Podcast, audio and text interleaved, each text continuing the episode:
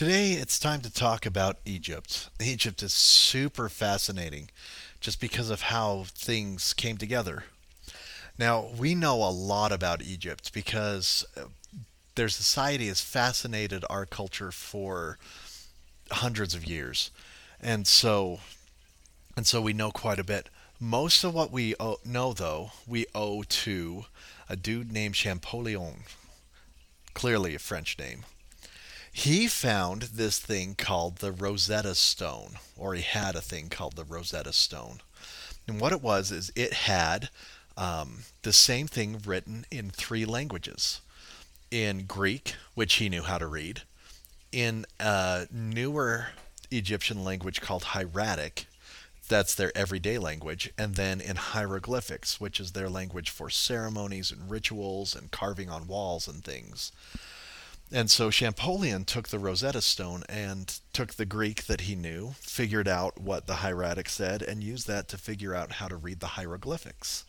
So for the Rosetta Stone, you need to know that that's how we can translate. That's why we know. Um, that's why we know Egyptian. How come we can read it? Now, Egypt has a lot to do with legitimacy too, but they decided to establish their legitimacy in different ways than the Mesopotamians. So they chose to establish their legitimacy by uh, by through their religion. So they believed that Pharaoh was both the king and a god. So when you did something bad and Pharaoh was angry with you, they believed that he not only had the power to punish you in this life, but he could continue to punish you into the next life.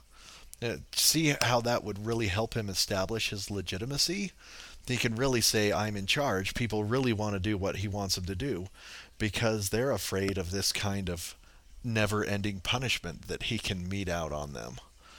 So, what the first method Pharaoh used to establish his legitimacy is that he established himself as a god king.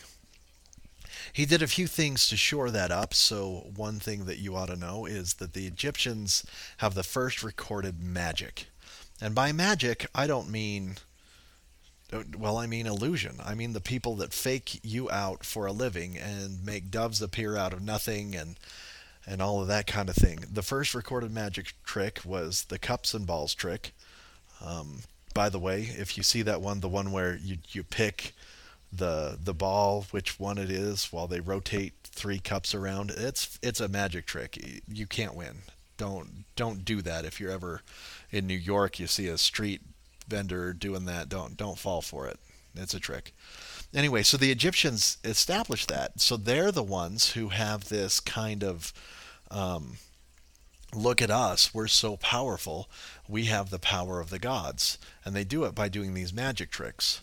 That is part of why in the Moses story, you have Moses showing up and he t- turns his staff into a snake, and then the Egyptian people do the same thing.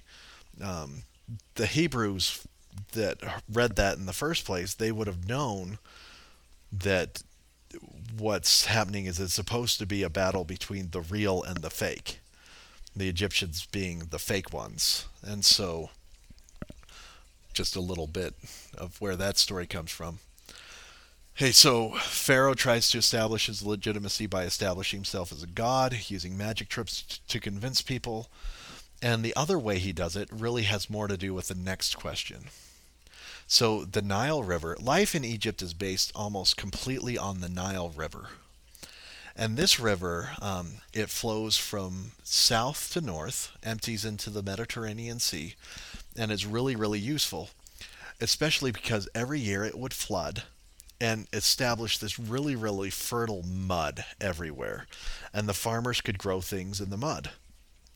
Well, after it was mud you know. But they grow things there and then the nile would come again and there'd be nothing for the farmers to do.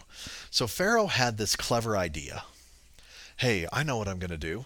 I'm going to tax people because pharaoh can do that. He's super powerful right? So he taxed the people when they'd harvest their grain. And then in the flood season when they couldn't work he would pay them back in food so that um, to get them to build things like his pyramids. So sometimes students get a little confused by this and they're like, oh no, the pyramids were built by Hebrew slaves. But you need to check your Exodus again. It says treasure cities rather specifically, um, not the pyramids. The pyramids were old, they were already a thousand years old by that time. They're really, really old.